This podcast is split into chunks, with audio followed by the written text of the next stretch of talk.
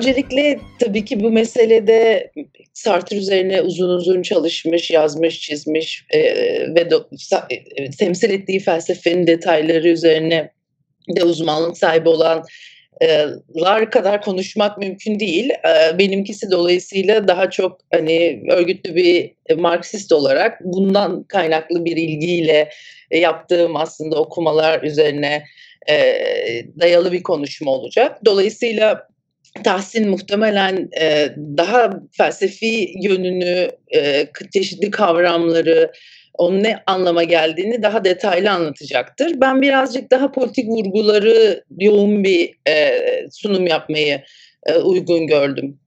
Şimdi e, Sartre 1905 yılında aslında e, Fransa'da doğmuş. 1980'de e, Solidarnosc'tan Polonya'da aslında e, çok önemli bir olayın arifesinde de e, hayata gözlerini yummuş. Önemli bir 20. yüzyıl e, felsefecisi ama sadece felsefeci değil, yaşadığı dönemde içinde bulunduğu politik e, ortamın sorularına da e, yanıt vermiş. Ürettiği her şeyde bu ortamın aslında e, çelişkilerinin içine de kök, kökü olan e, bir, bir, bir figür.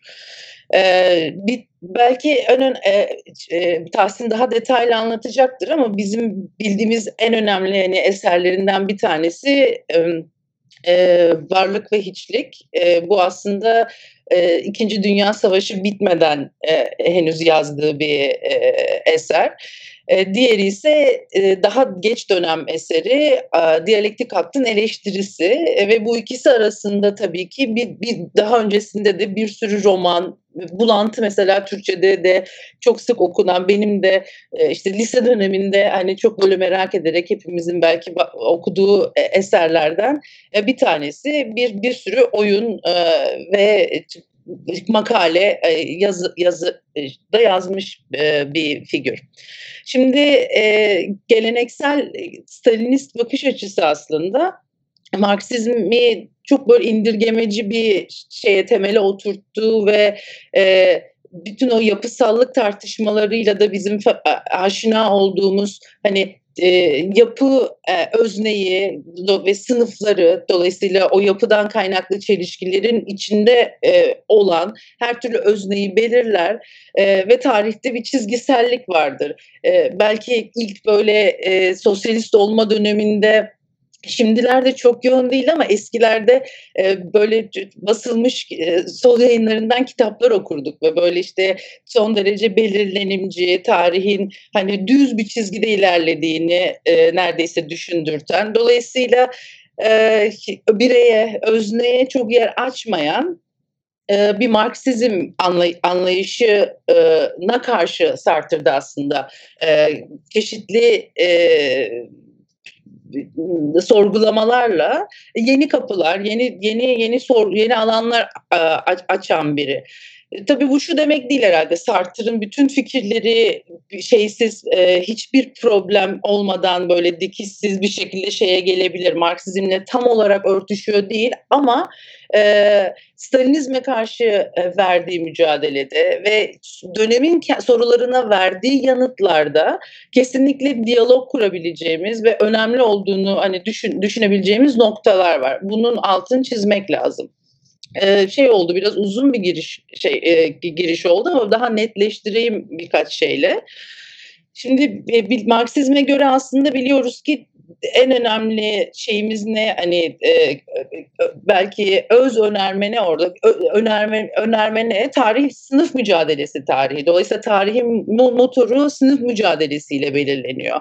E, Lenin bunun üzerine aslında devrimci partinin organizasyon örgütlenmenin önemini vurgu, yap vurgu yapıyor ve böylesi bir katkıda bulunuyor. Bunlar sadece teorik katkılar değil tabii ki kendi dönemlerinin sorularına yine verdikleri e, yanıtlar. E, ama Sartre bu ikisi arasında bir başka bir şey soruyor aslında. Varoluşsal bir soru soruyor. Peki neden katılmalıyım bir, bir sosyalist örgüte? Neden mücadelenin parçası olmalıyım? Bunun için tabii ki hani bu soruya Marksistlerin verdiği yanıtlar var ama bu sorunun öz, şey önemi aslında soruyu insan öznelliğine getiren bir soru olduğu için önemli. E, çünkü tarih sınıflı toplumlar tarihi, sınıflı mücadeleler tarihi, emeğimizin artı değerimizin artı değerin sömürüsü üzerine kurulu, ürettiğimiz değerin kapitalistler tarafından e, alınıp çalınıp el konulması üzerine kurulu ve bu sistem savaşları da yaratıyor, ırkçılığı da besliyor. E, ama bu sistemin içerisinde işçi sınıfı yani emeğini satanlar otomatik olarak bu sistemin içinde hani mücadeleye e, dahil mi oluyor? Dolayısıyla bir şeyimiz mi var? Hani özsel bir e, bir, bir, bir, bir, bir pozisyonumuz var ve bunun getirdiği de e, bir eylemlilik, düşünce, bilinç biçimi var. Böyle mi kurgulayacağız? Yoksa e, insanın çevresiyle, toplumsal gerçeklikle kurduğu ilişkiyi e, biraz daha derinden mi sorgulayacağız? Bu öyle, bu, bu öyle bir tartışma bence. Ee, şeyler e, genellikle Stalinist şeyde ka, ka, kanonda hani Sartre bir tür burjuva ideolojisinin temsilcisi olarak görülür. Çünkü e, eğer e, insan öznelliği bu kadar önemliyse insanın düşünmesi, yani bir şeyleri düşün, düşün, düşün, düşünerek de bir yere varması, özgürlüğe varması lüks bir fikir ve bunun e, yapısal, e, çevresel koşulları ikinci plana attığını savunarak aslında e, Sartre'ı e, şeyin Marksizmle kurduğu diyaloğun bir, bir nevi şeyine iten, dışına iten ve onu reddeden bir gelenek var. Oysa ki Sartre'ın indirgemecilikle ilgili problemleri bizim de sorgulamamız gereken, sormamız gereken bir sürü meseleyi gündeme getiriyor. Şimdi nedir peki hani varoluşçuluk diye tabir ettiğimiz şey ne? Çok temel olarak düşünecek olursak Sartre'la özdeşleşmiş bu fikir aslında Sartre'dan Sartre'la etiketlenmiş olsa da onun yarattığı bir düşünce biçimi değil sadece. Felsefi bakış açısı değil. Ama temel, temel şeyi özün, özünde e, varlığın özden önce geldiğini e, ifade eden bir, e, savunan bir bakış açısı. Şimdi bu ne demek aslında? Varlık özden öz, önce gelir. Hani bu felsefi bakış şeyin e, ifadenin altında ne yatıyor? Burada şunu vurgulamak gerekiyor belki. varoluşçuluğun ilk böyle şey yaptığı, karşı çıktığı bakış açısı aslında tanrı fikri ve bunun getirdiği düşünce. Çünkü eğer bir tanrı varsa ve tanrı insanları dünyayı insanları yarattıysa o insanların bir özü olmalı. Yani şeyi düşünelim bir e, Sartre'ın verdiği örnekle bir zanaatkarı ve o zanaatkarın yarattığı bir nesneyi düşünelim. Değil mi? O nesneyi yaratırken aslında o nesnenin özünü, o nesnenin sahip olduğu temel özellikleri bilerek o nesneyi e, yaratıyor. Ee, insan öyle bir varlık mı? Yani insan, insan da dolayısıyla böyle bir özle mi yaratıldı? Hayır.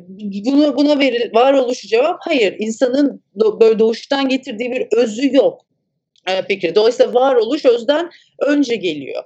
Ee, şimdi Sartre'ın buradaki fikri şu, e, Tanrı fikriyle sadece e, varoluşçular tartışmadı değil mi? Hani aydınlanma ideolojisi dediğimiz aslında e, pozitiv, pozitivizmle e, iç içe geçmiş o gelenek de bununla tartıştı. Ama Sartre'a göre aslında aydınlanmacılık bu tanrı fikri yerine insan doğası fikrini oturttu ve bu da aslında bir öz tarifinde bulunuyor. Yani insan insan insan doğası diye tarif tarif ettiğimiz şey e, e, Tanrı'nın yerine başka bir şey koyuyor ama o da aynı şekilde problemli. Dolayısıyla burada hem aydınlanma e, felsefesiyle ciddi bir tartışma var hem de of course şey Tanrı e, getirdiği felsefi fikirlerle bir tartışma var. Ve Sartre hani şey diye düşünebiliriz bu fenomenolojik geleneğin içine oturmuş bir isim olarak düşünebiliriz. Biraz böyle karmaşık geliyor olabilir bu söylediklerim ama umarım e, açacağım. Hani e, çünkü eğer dünyada fenomenoloji eğer bizi e, bizi şeye yani e, bir, tür dışarıya doğru iten bir şeyse eğer insanı özne, öznel aslında ön yargılarından vesaire arındırıp toplumsal gerçeklikle doğrudan hani ilişkiye doğru iten bir şeyse e, Sartre aslında bu ilişkiyi politikleştiren bir e, felsefeci. E, bunu yaparken de aslında e, nasıl yapıyor? E, şöyle yapıyor aslında. İnsan hani var oluyor ve insan var olduğunda kendiyle e, yüz yüze geliyor. Aynı zamanda dünyanın içinde yükseliyor. İçinde bulunduğu çevrenin içinde yükseliyor ve bütün bu süreç içerisinde de tercihler yapıyor kendini yapıyor, inşa ediyor ve bu sahip olduğumuz tercihler, yaptığımız seçimler belki Sartre'da özgürlük hani diye tabir edebileceğimiz şey e, sonsuz ve bunun bu sadece otantik kişiye ait bir şey değil. Yani ben bir tercih yaptığımda sadece kişisel bir tercih yapmıyorum. Aslında o tercihle e, insanlığın e, evrensel niteliklerine değen bir, bir bir şey yapıyorum. O yüzden ızdırap çekiyorum yanlış bir şey yaptığımda ya da e, bu sorumluluk, bu, bunun getirdiği sorumluluk kendimi böyle bunu, bunu tariflemesem de bunun getirdiği sorumluluk, anksiyete ve ızdırap yaratıyor aslında. Yani bir işçi e, şeye de katılabilir. E, böyle bir, bir, bir o kendi verdiği örneklerini Hristiyan bir topluluğa da katılabilir. E, sosyalist bir örgütlenmeye, komünist bir örgütlenmeye de katılabilir.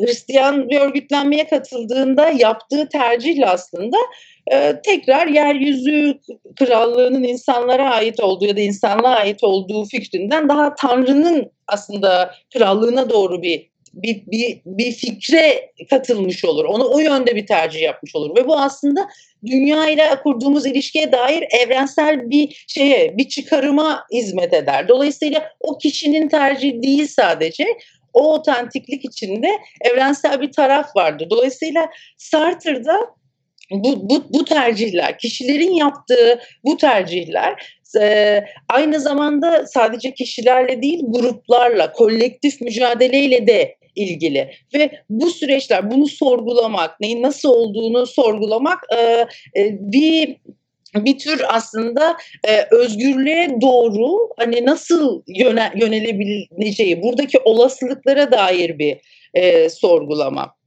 Ee, şimdi e, şey peki buradaki şey ne aslında sadece birey üzerinde mi düşünüyor aslında Sartre? Öyle değil. Aslında Sartre da to- gruplar, kolektifler, topluluk bütün bunları algılamaya, anlamaya çalışıyor.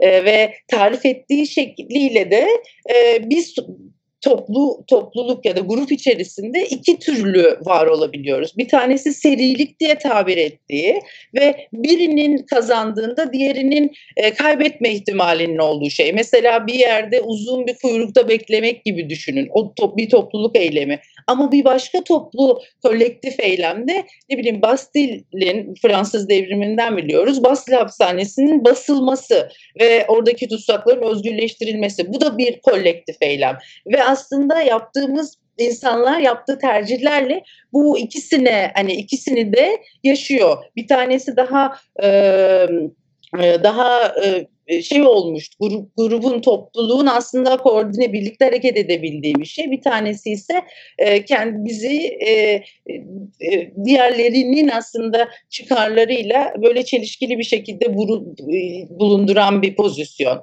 E, dolayısıyla kolektif özgürlük fikri şeye Sartre'ın e, fikirlerinin dışında değil. Yani bireyci, pesimist ve pasifist bir e, düşünce e, sistemi değil.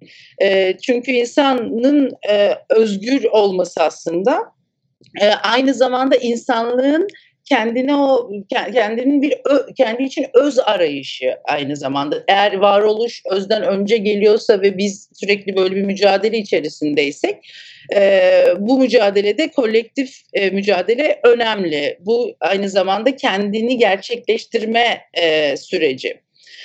Şimdi Marx e, tabii ki 1900 yani yaşadığı dönemde bir sürü politik gelişme oluyor. Bir tanesi İkinci Dünya Savaşı dönemi ve Fransa'nın aslında Almanya tarafından işgali. O kendisi de e, bir dönem e, Almanlar tarafından esir alınıyor ama geri Fransa'ya döndüğünde e, direniş hareketleri örgütlemeye çalışıyor. Böyle çok başarılı büyük hareketler olmasa da direnişin içinde yer almaya çalışıyor. Bir grup inşa etmeye çalışıyor. E, o dönemki hani yoldaşlarıyla, arkadaşlarıyla. Daha sonra aslında bağımsız bir sol örgüt bir platform inşa etmeye çalışıyor. Böyle şeyden Amerika ve Sovyetlerden hani daha bağımsız olabilecek. Ama bu platform çok uzun ömürlü olmuyor, dağılıyor. Ama hani o sorgulamayı Sovyetler, Moskova ve Washington'dan bağımsız bir sol arayışını görebiliriz bizim İngiltere'deki üzerine Sartre üzerine de kitap yazmış yoldaşlarımızdan bir tanesinin ifade ettiği şekliyle aslında Sartre'ın içinde olduğu dönem Stalinizmin krizinin çok net oldu. Onun fikirlerinin parçalandı ama yeni solun da doğmakta zorlandığı bir dönem. Sartre de aslında bunun bir ifadesi. E, ve bir şeyde e, e, çok 1952-56 arasında da Komünist Parti ile aslında yaklaştığı bir dönem var. Ama 1956'da Macaristan'ın e, Sovyetler tarafından işgal edilen sonra Komünist Parti ile bağlarını koparıyor. Çünkü sosyalizmin e, süngünün ucunda gelebilecek bir e, sistem olmadığını düşünüyor. Aslında hani orada çok daha e, net görüyor şey Sovyetleri böyle övdü çünkü bir Moskova ziyaretinde bulunuyor yazıları vesaire var ama e, o daha sonra yaptığı röportajlarda da aslında e, o fikirleri yani ya, ifade ettiği o fikirlere katılmadığını da e, söylüyor. Dolayısıyla bir, bir, bir Komünist Parti'nin Fransız Komünist Partisi'nin çizdiği e, şeye e, dünya fikrine o, o gelenekle ifade edilen Marksizm anlayışına ve onun e, Avrupa ve dünya genelindeki hakim e, anlayışına karşı bir e, alternatif bir, bir, bir arayış e, söz konusu kesinlikle. E, daha sonra Fransız sömürgeciliğine karşı Hindiç'in e, ve Cezayir'de yaşanan mücadelelerde Sartre çok net bir şekilde e, sömürgecilik karşıtlığı mücadelenin yanında yer alıyor. Ve hatta Komünist Partisi o dönem e, özel güçlerin Cezayir'deki operasyonunu onaylayan bir e, karar veriyor e, ve bunu buna karşı çıkıyor. E, Frans Fanon'un hani Yeryüzünün Lanetlileri e, kitabının yazarı ve aynı zamanda e, sömürgecilik karşıtı hareket içerisinde çokça atıfta bulunan hani e, o figürle de aslında çok böyle yakın bir e, düşünüş şekline sahip oluyor. Cezayirlilerin e, kullandığı şiddet meşru bir şiddet. Çünkü sömürgeci şiddete karşı e, verilen bir şiddet. Dolayısıyla sömürgecilik karşıtı, anti-emperyalizm karşıtı ve e, şiddetle ilgili fikirlerini o dönemde ifade ediyor. E, şimdi bu neden önemli aslına bakarsınız? Çünkü e, şeyde Fransa'dayken e, Komünist Parti ile kurduğu ilişkiyle e, emperyalist ya da sömürgeci sistemin genelliğine dair fikirler arasında hem çelişki olabiliyor hem de partinin Fransa'daki e, metotlarıyla e, kitle hareketlerinin özellikle de ulusal bağımsızlık sömürgecilik karşı hareketlerinin şiddeti karşısındaki tutum arasında e, bir fark var. Ee, yani şeyde e, yani Maoizme karşı böyle bir şeyi var, bir sempatisi Sartre'ın hani son dönemde olduğunu ifade etmek mümkün. Ama e, şeyin de e, e, komünist örgütlerin de kullandığı şiddeti e, o dönemki Avrupa'da sorguladığı hani yazıları var. E, ama şeyde e, bağımsızlık hareketlerinin e, metotlarına ve onların özgürleşme arzusuna son derece e, şey destek veren e, bir bakış açısına da bakış açısına sahip. Zaten hani e, Alman faşizmini de aslında e, görmüş biri olarak e, aynı zamanda antisemitizm ve Yahudi antisemit ve Yahudi diye 1946'da e, kaleme aldığı bir e, bir eser de var. Orada da aslında ırkçılığı özellikle bunun psikolojik, politik, siyasi taraflarını e, ele alıyor. Şimdi e, dolayısıyla bir şey yapacak olursak e, birazcık böyle toparlayacak olursam e, Sartre'da aslında e, özgürlük fikri çok temel bir fikir. Eğer biz e, yaptığımız e, şey özgür olmaya mahkumsak yani bir özümüz yok ve e, şey varlığımız e, ve e, içinde bulunduğumuz toplumsal gerçeklik ve çevre ve varlığımız arasındaki ilişki toplumsal gerçekliği oluşturuyorsa aslında dünyanın bize dayattığı koşulları kabul etmek zorunda değiliz ve buna karşı mücadele edebiliriz. Bunu reddetmekte özgürüz. Yani bu, bu vurgunun kendisi önemli. Başarısız olursak da isyan etmekte e, özgürüz. Şimdi burada Engels'in hani e, Marksizmin aslında sadece Engels'in değil biliyoruz ki çok yani önemli bir cümle vardır. Biz de hep toplantılarda tekrar ederiz. İnsanlar e, tarihi insanlar yapar ama e, istedikleri şartlar altında değil, kendilerini buldukları şartlar altında yaparlar. Ee, ama bu, buraya belki Sartre'ın eklediği şey şu. E, insanlar sadece kendi bulunduğu şartların ürünü değildir.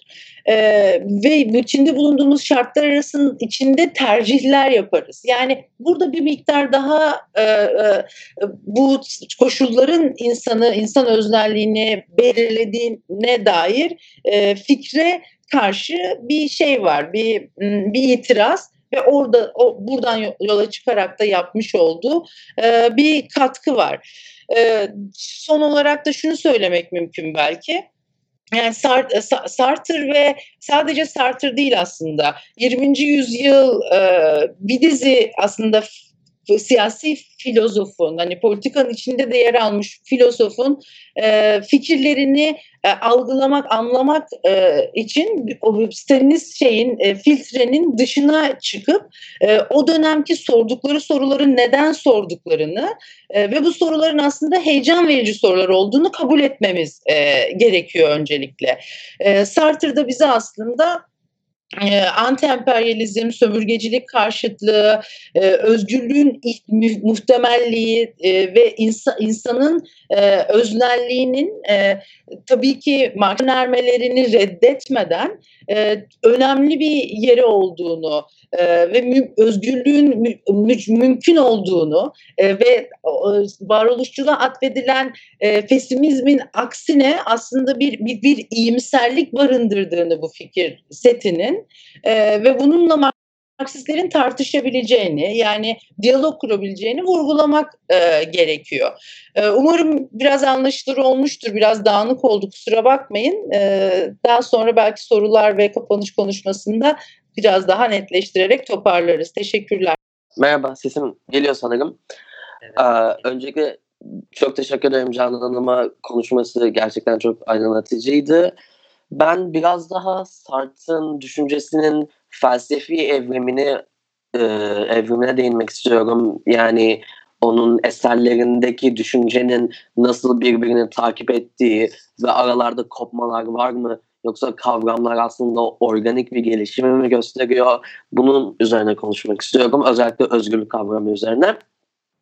Öncelikle pardon pardon um, Sartre düşüncesini iyi bir şekilde anlamak için üç temel eserden bahsetmemiz gerekiyor. Yani bu en azından özgürlük, sorumluluk, etik, politika, tarih gibi kavramların gelişimini görmek için Varlık ve Hiçlik 1943'te yazılan en önemli eseri Sartre'ın bir fenomenolojik ontoloji denemesi olarak alt başlığı olan. Bu eser Sartre'ın gelecek eserleri için bir temel niteliğinde. O yüzden ilk başta ondan bahsetmemiz gerekecek. Ondan sonra Sartre'ın varlık ve etikten hemen sonra yazmaya başladığı ama hiçbir zaman yayınlanmayan sadece ölümünden sonra yayınlanan ahlak için defterler, bundan sonra defterler diye bahsedeceğim sadece. Bu e, Sartre'ın bir varoluşçu etik üzerine olan çalışması. Ondan sonrası Sartre'ın kendini Marksist döneminde baştan eğitmesinin sonucu olarak ortaya çıkan diyalektik aklın eleştirisinden bahsedeceğiz. Buna da sonradan sadece eleştiri olarak söz edeceğim. Bu üç eser arasındaki e, ilişkinin anlaşılması Sartre'ın düşüncesinin gelişiminde bir kopukluk olmadığını göstermek için ve düşünceyi iyi takip etmek için çok önemli. Çünkü biz Sartre defterlerde ve diyalektik aklın eleştirisinde getirdiği düşünceyi, argümanları zaten varlık ve içlik yazarken planlamış ve o eserde gelecekteki düşüncelerine temel oluşturmuş olduğunu düşünerek okumayı tercih ediyoruz. Bu yüzden Sartre'ın bu varlık ve ilişkide geliştirdiği ontoloji temeline etik ve politika iç içe geçmiş bir şekilde. Yani ontoloji sonra etik sonra politik olarak değil de ontolojinin üzerine etik ve politik iç içe geçmiş aynı durumun, aynı düşüncenin lehçeleri olarak yansıyor. Onun üzerinde temelleniyor. O zaman ilk başta varlık ve içlikten bahsedelim. Varlık ve içlik dediğimizde çıkmış Sartre'ın fenomenolojik döneminin, varoluşçu döneminin en önemli eseri. Bu upuzun ve açıkçası dili o kadar da olmayan bir eser olduğu için birçok kesim tarafından bir burjuva eseri, halka hitap etmeyen bir eser olarak e, eleştirilmişti. Ki aslında Sartre bundan kaçınmış olmasına rağmen bu eleştirilerin yersiz olduğunu söylemek de mümkün değil. Zira varlık ve içerik gerçekten dili ve kullandığı terimler bakımından ağır bir kitap. Ve şimdi varlık ve içlikte biz öncelikle özgürlük kavramından bahsetmemiz gerekiyor. Sartre'ın radikal özgürlük dediği şey nasıl ortaya çıkıyor? Bu bilincin özellikleri arasında özgürlük nereye oturuyor? Bunlardan bahsetmemiz gerek. Şimdi bu e, ontolojinin planlı bir şekilde tamamlandıktan sonra Sartre etik ve politika için bir vaatte bulunur. İleride bir e, etik ve politika düşüncesi geliştireceğine, bunun üzerine bir dair bir çağrıda bulunduk ki bu eseri asla göremeyeceğiz ama defterlerin aslında bu olması gerekiyordu. Ee, varlık ve içlikteki temalardan bahsedelim önce. Önce kendi için varlık ve kendinde varlık belki de varlık ve içlilik ontolojisinin temel kavramları olmaları bakımından en önemli kavramlardır. Çünkü Sartre burada bir dualizme düşmeden hem materyalizm hem idealizm arasında ince bir çizgide yürümeye çalışır ki bu oldukça zorlu bir görevdir. Şimdi kendinde varlıktan bahsetmemiz gerek önce. Kendinde varlık tamamen olumsal olan, kendi içine kapalı, kendinin bilincinde olmayan tamamlanmış varlık yani nesnedir. Dünyada varlığını hiçbir şeye borçlu olmayan, olduğu şey olan ve kendi kendini değiştiremeyecek varlıktır. Kendi için varlıksa e, çok detaya girmeyeceğimiz için kendi için varlığa bilinçli varlık diyebilirim. Bilinçli varlık her zaman kendinde varlığın varoluşunda ortaya çıkar. Yani kendin kendinde varlık olmadan kendi için varlıktan söz etmemiz mümkün değildir. Çünkü kendi için varlık bilinçli varlık olduğu için ve bilinç Husserl düşüncesine sadık kalarak Sartre için her zaman bir şeyin bilinci olduğu için yani bu yönelimsellik düşüncesi bilinç her bilincin özü yönelimselliktir. Yani her zaman bir nesneye yönelerek onun etrafında var olur. Bu yüzden Sartre bilincin özünü aslında hiçliktir der. Bilinç içi tamamen boş olan bir vazo gibidir. Önemli olan vazonun içine neyin girdiğidir. Ve hiçbir şey bilinçte, bilincin kendisi hiçlik olduğu için sürekli olarak kalamaz. Yani hiçbir şey bilincin içine tamamen girip de orada kalamaz. Yani bilin, bir şeyin bilincin içine girmesi mümkün değildir. Bilinç nesnenin etrafını kavrar ve onun farkındalığı farkında olmasıyla ona göre şekillenir. Yani bu sebepten dolayı özü hiçlik olan bilinç her zaman yönelimseldir ve kendinde varlığa ihtiyaç duyar. Bilincin bir diğer özelliği yani varoluşunun ilkesi diyebileceğimiz şey ise aşkınlıktır. Yani bilinç nesneye ve dünyaya her zaman aşkındır. Bu aşkınlıktan anlamamız gereken önemli nokta bilincin nesneler dünyasının yani kendinde varlığın dünyasının e, özelliklerinden, kurallarından doğrudan etkilenmediğidir. Yani bilinç nedensellik alanının bir parçası değildir. Bilinç tarafından nedensellik alanı oluşturulur.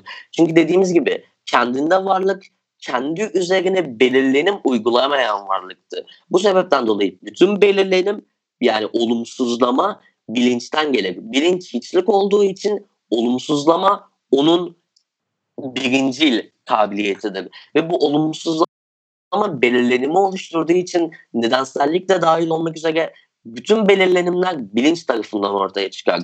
Ve işte bu nedenselliğin ve genel olarak kendinde varlık dünyasının dışında olması, sürekli aşkın olması ve olumsuzlama kabiliyeti, özünün hiçlik olmasından gelen bilincin özgürlüğünü oluşturur. İşte bu özgürlük kavramı Sartre düşüncesinin temelini oluşturacaktır. Bu radikal, ontolojik özgürlük Sartre'ın bütün düşüncesi boyunca hesabını vermesi gereken en önemli savı olacaktır.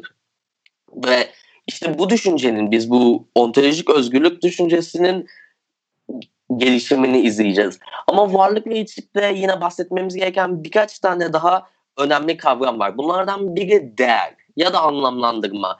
Bilinç varlığa bir değer biçer. Yani bilinç varlığı anlamlandırır.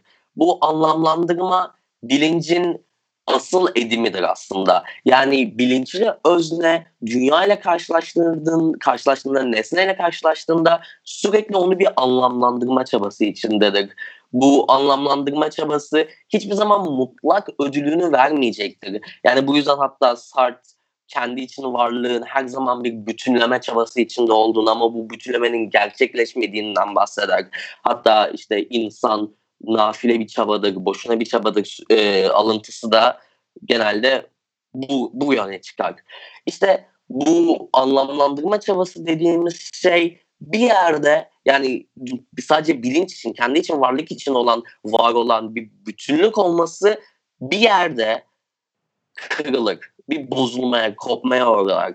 O da ötekinin var olmasıyla başlar. Yani öteki bizim görüş alanımıza girdiğinde işte o an başka bir bilincin yani başka bir anlam merkezinin dünyada bizim bizim olan ilk başta sadece özneye ait olan dünyada var olma ihtimali karşısında bu bilinç akışında bütünlüğü olan dünya bir kopmaya, bir kırılmaya uğrar.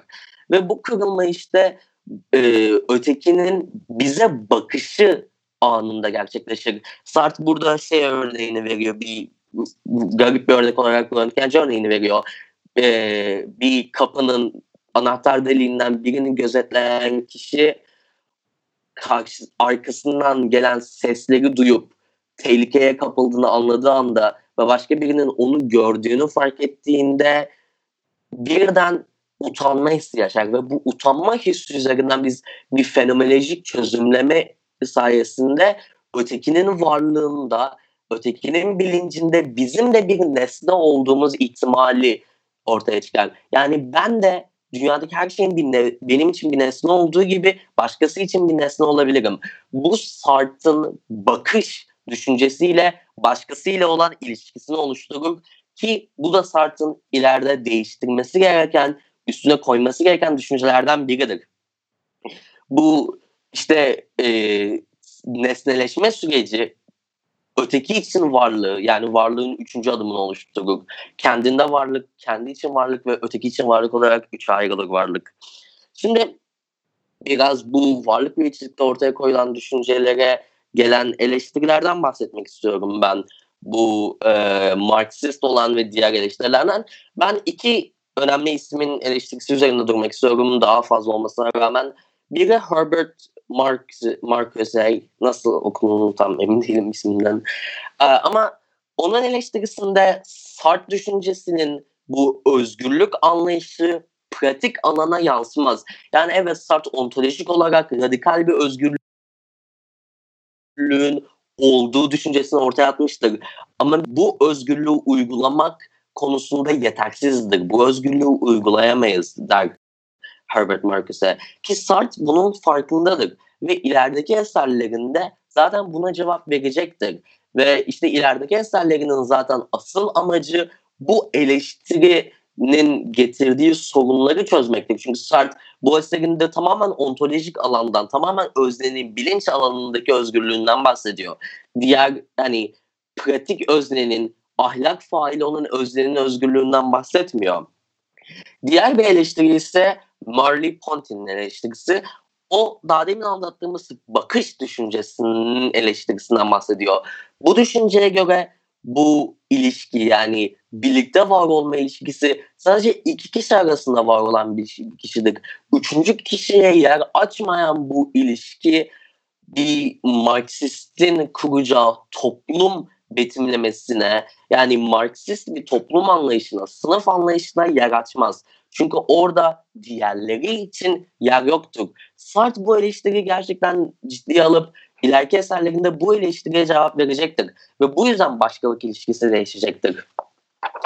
Bundan sonra gelebileceğimiz önemli eser e, ahlak için defterler. Ama ahlak için geç, defterlere geçmeden önce varlık ve içliğin sonundan bahsetmemiz gerekiyor. Varlık ve içliğin sonundaki adım bir ah, ahlak faili öznenin varoluşunu betimlemeye geçmektir. Yani ahlak faili öznenin ortaya çıkışını bize göstermek ister ama bunu varlık ve yapmaz. İleride varoluşçu psikanaliz ile yapacaktır. Şimdi ahlak için defterlerde yaptığı şey aslında Sartre'ın özneyi, bu varoluşçu özneyi e, tarihselliğe açmak. Yani ahlak o burada öznenin tarihselleşmesidir. Ahlakı tarih içinde bulur ve ahlak yoluyla evrensel olanı tarih içinde baştan var eder özne. Yani ahlak faili olan özne bir çoğulluk olan tarihin içinde ahlakı bulur. Ama bunun için tarihin ve öznenin tarih içindeki yerine değinmemiz gerekir. Öznenin tarih içindeki yerinin anlaşılması için de varoluşçu psikanalizden bahsetmemiz gerekir.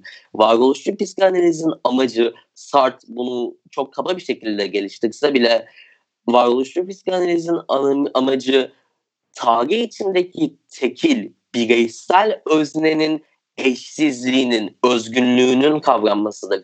Yani tarih okumaları, özellikle Marksist tarih okumaları Sartre için her zaman özneyi bir bütünlük içinde kaybetme çabasıdır. Sartre buna karşı olarak tekil bireylerin özgünlüğünün, eşsizliğinin kavranması yoluyla tarihin ortaya çıkacağından bahseder. İşte bu sebepten dolayı biz ahlak için defterleri aslında bu Sartre düşüncesinin e, ahlaka açılmasının tarihsel boyutunu açıkladığı eser olarak görebiliriz. Çünkü dediğimiz gibi bu eserde evrensel olan tarihselle bir sentez içine koyulur. Bu e, bundan sonra yani ahlak için defterlerde Sartre, tarihsellik ve ahlak ile olan kavramlarla e, hesaplaştıktan sonra onun eleştiri eserine geliriz. Eleştiri eserinin önemli kısmı aslında burada çok rahat bir şekilde açıklanamayacak olmasıdır çünkü süremiz az. Ama eleştiriyi genel olarak bahsetmek gerekirse eleştiri sarçı kendi için varlık öznesinin politik alanla yine özne olarak hesaplaşıp ama burada bilincin yani anlam veren varlık olarak bilincin yerini anlam veren praksisin aldığı bir siyasal antropoloji denemesidir. Ve Sartre burada yine tarih e, tarihle hesaplaşması önümüze çıkacaktır.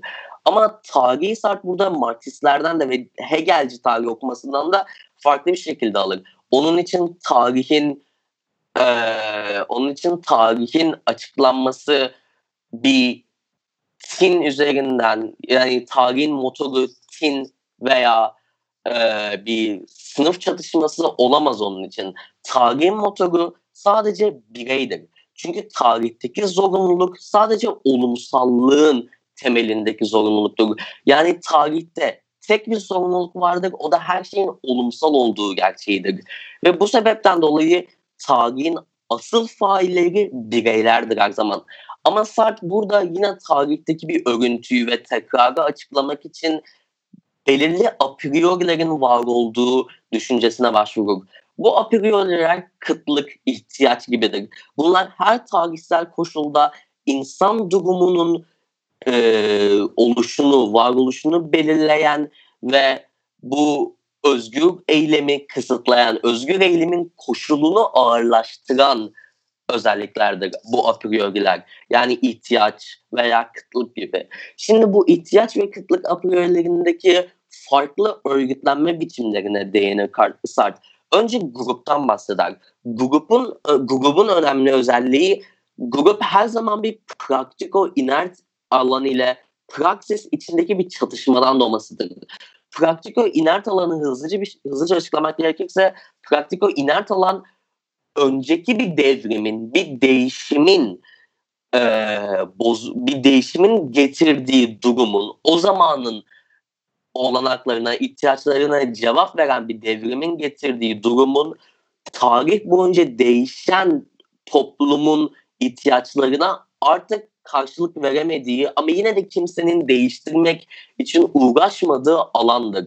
Mesela Fransız devriminin getirdiği yenilenmeler o zamanın çabalarına, o zamanın sınıf çatışmasına cevap verirken 20. yüzyıl için o devrimin getirdiği e, olanaklar artık ihtiyaçlarını karşılamamaktadır. Bu praktiko inert alan oluşturur. Ve bir grupta da zaten bir grup olarak e, tasvir ettiği şey dedi ki bu bir gerilla örgütü olabilir, bir parti olabilir. Her zaman praktiko inert alanıyla praksis arasında bir çalışma vardır. Eğer grup devinimsizleşmeye yönelikse praktiko inert alanın arttığını fakat grup birbiriyle sıkı bir şekilde bağlı olarak sürekli bir praksis içinde sürekli bir eylem içinde olduğunu söylersek praksisin geliştiğini söylemek mümkündür. Daha sonrasında Sartre kolektiften bahseder. Kolektif bireylerin birbiri içine eridiği bir gruplaşmadır. Yani burada bireysellik hala vardır ama birey, bireyler birbirine karşı e, birbiriyle bir karşılıklılık ilişkisi içerisinde artık birbirine erimiş durumdadır. Yani bireyler yine birlikte hareket ama bir bütünlük oluşturmazlar. Ondan sonra Canan Hanım'ın da bahsettiği diziselliğe geliriz ya da serilik. Bu dizisellik e, eleştirinin en önemli kavramlarından biridir. Dizisellik aynı amaç doğrultusunda çalışan, aynı amaç doğrultusunda bekleyen ve atıl nesneden yani maddeden, devinimsiz maddeden bir şeyler bekleyen ama praksis içinde olmayan bir insanlar bütünlüğünü araştırır.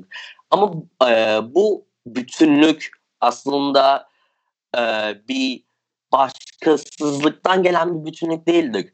Burada başkalık bireylerin e, diğer yani öznek burada başkalığı onun içselliğinden gelen bir başkalık değil de diğer başkalar tarafından belirlenen bir başkalıktır der Sartre. Bu düşünce biraz karmaşık. Buradan ne dediğimizi anlatmak için Sartre'ın verdiği bir örneği kullanacağım. Bir otobüs durağında bekleyen bir sıra insanı hayal edin. Bu insanlar yolcu olmak bakımından birbiriyle aynıdır ve kendileri olmak yani benim özne olarak kendime eşit olmam bakımından kendimle denkliğimden diğerleriyle aynıyımdır. Ama onlar olmamak bakımından yine onlardan başkayımdır. Yani benim başkalığım onlar tarafından belirlenen bir başkalıktır.